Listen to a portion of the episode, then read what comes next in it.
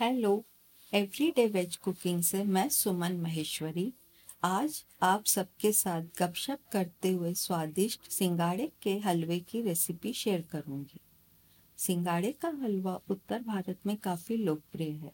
आमतौर पर व्रत के दिनों में खासकर नवरात्रि और एकादशी पर इसे भगवान के भोग के लिए बनाया जाता है और बनाने की विधि तो बहुत ही सरल और आसान है। आइए, अब आप तीन से चार सर्विंग के लिए सामग्री नोट कर लीजिए।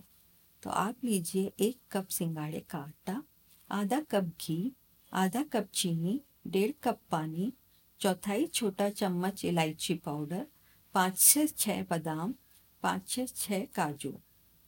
बनाने का तरीका, कढ़ाई में घी गरम करें। बादाम और काजू को सुनहरा होने तक तलकर निकाल लीजिए। अब सिंगाड़े का आटा डालें, लगातार चलाते रहें और धीमी आँच पर सुनहरा होने तक भुनें। इस स्तर पर आप देखेंगे कि आटा घी छोड़ रहा है और आपके चारों ओर बहुत ही अच्छी खुशबू फैल गई है। इस बीच एक पैन में डेढ़ कप पानी उबाल लें।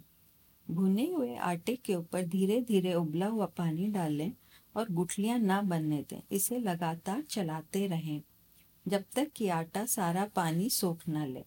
अब चीनी और इलायची पाउडर डालकर लगातार चलाते हुए धीमी आँच पर तीन से चार मिनट तक पकाएँ। आँच बंद कर दें। गरम गरम हलवे को सर्विंग बाउल्स में निकालिए और बादाम और काजू से सजाइए और गरम गरम परोसें। आशा करती हूँ आप सबको आज का पॉडकास्ट पसंद आया होगा। अपन जल्दी ही मिलेंगे।